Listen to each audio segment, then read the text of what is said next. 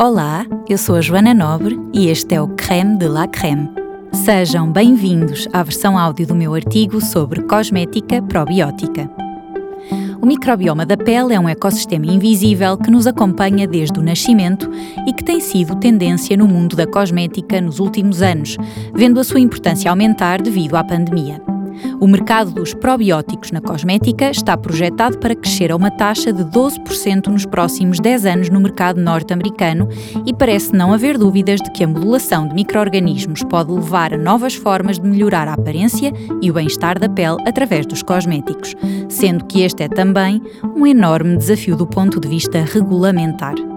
A tendência da microbiota na cosmética interliga-se com uma outra à qual todos nós somos sensíveis: a personalização.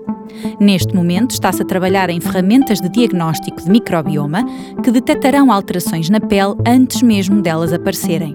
No futuro próximo, vamos passar de cosméticos baseados em ingredientes ativos, que representam cerca de 3% das fórmulas, para cosméticos ecossistémicos, que não visam apenas as células, e deixaremos de formular produtos que não respeitem totalmente a pele e o seu microbioma, com demasiados conservantes ou pH demasiado elevado.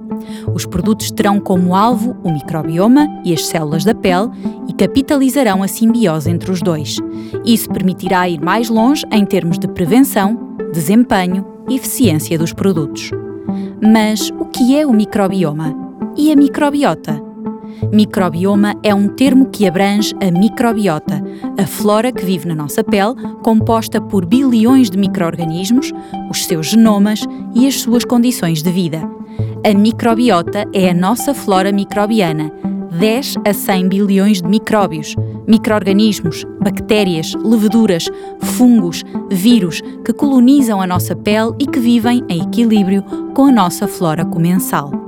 Esta microbiota é formada desde o nascimento, na superfície da pele, mas também no interior dos folículos pilosos e glândulas sebáceas. Cada um de nós tem uma microbiota diferente, um pouco como se fosse um segundo código genético. A maioria desses micro-organismos pode variar ao longo da vida, com base no estilo de vida, na dieta, no meio ambiente e também, no caso da pele, pelo ecossistema local.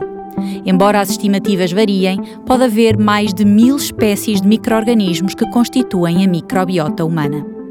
De acordo com diversos estudos, alterações na microbiota cutânea, disbioses, estão envolvidas na fisiopatologia de diversas dermatoses, tais como eczema, acne, alergias ou caspa, mas também com pele sensível, pele irritada, pele seca ou até envelhecimento. Um melhor delineamento do microbioma humano e suas interações com o sistema imunológico inato e adaptativo pode levar a uma melhor compreensão dessas doenças, bem como a oportunidade de alcançar novas modalidades terapêuticas.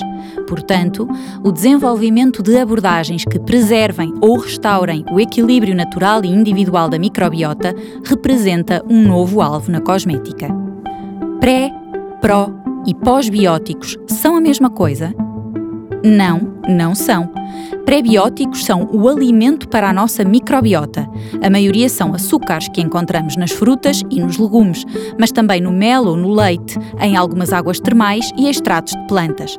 Podem ter a capacidade de alterar a nossa microbiota, promovendo crescimento e atividade de determinados microorganismos e evitando o desenvolvimento de outros.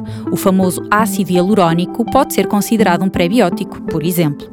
Os probióticos são microorganismos vivos, bactérias, fungos, capazes de repovoar a nossa microbiota. Os pós-bióticos são as moléculas secretadas pelos probióticos que os imitam e que têm efeito benéfico sobre eles. É exemplo o ácido lático. Nos cosméticos, os pré e pós-bióticos podem ajudar a manter um microbioma equilibrado e saudável, mas em relação aos probióticos, a sua utilização não é tão linear. Os probióticos são microorganismos vivos e não é legalmente possível incorporar organismos vivos inteiros num creme, como se faz em alguns alimentos, como os iogurtes. Por uma questão regulamentar, há limite na quantidade de microorganismos que podem estar nos cosméticos, uma vez que organismos vivos aplicados diretamente na pele podem originar infecções. Assim sendo, o que se usa não são probióticos verdadeiros, porque não têm a capacidade de colonizar a pele, mas sim componentes provenientes de probióticos que podem ser benéficos, os lisados, fermentos ou extratos bacterianos, às vezes chamados de pós-bióticos. Estes são seguros e podem constituir uma fonte de prebióticos para a microbiota, mas também são interessantes para as células da pele alimentam e enviam mensagens químicas aos micro-organismos da pele, mas também às células da epiderme, já que da sua fermentação podem resultar antioxidantes, açúcares, vitaminas.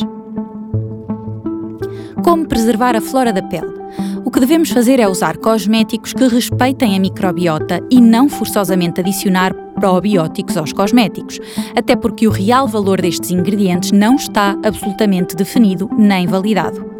Dicas para preservar a microbiota: evitar produtos de lavagem alcalinos, como sabão. A microbiota prospera em pH ácido, cerca de 5. Evitar produtos demasiado detergentes. Evitar água muito quente. Usar géis bactericidas para as mãos com moderação, eles impedem que a flora se reconstrua. Manter sempre a pele muito bem hidratada.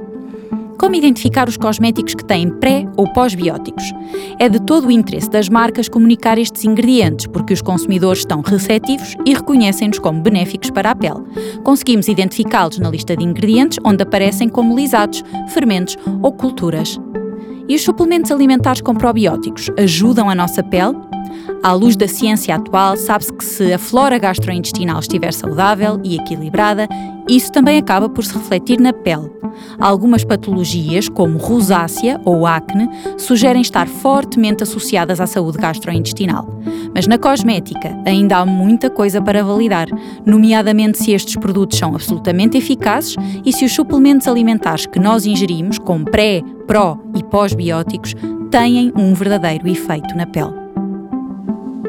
Eu sou a Joana Nobre e este foi o Creme de la Creme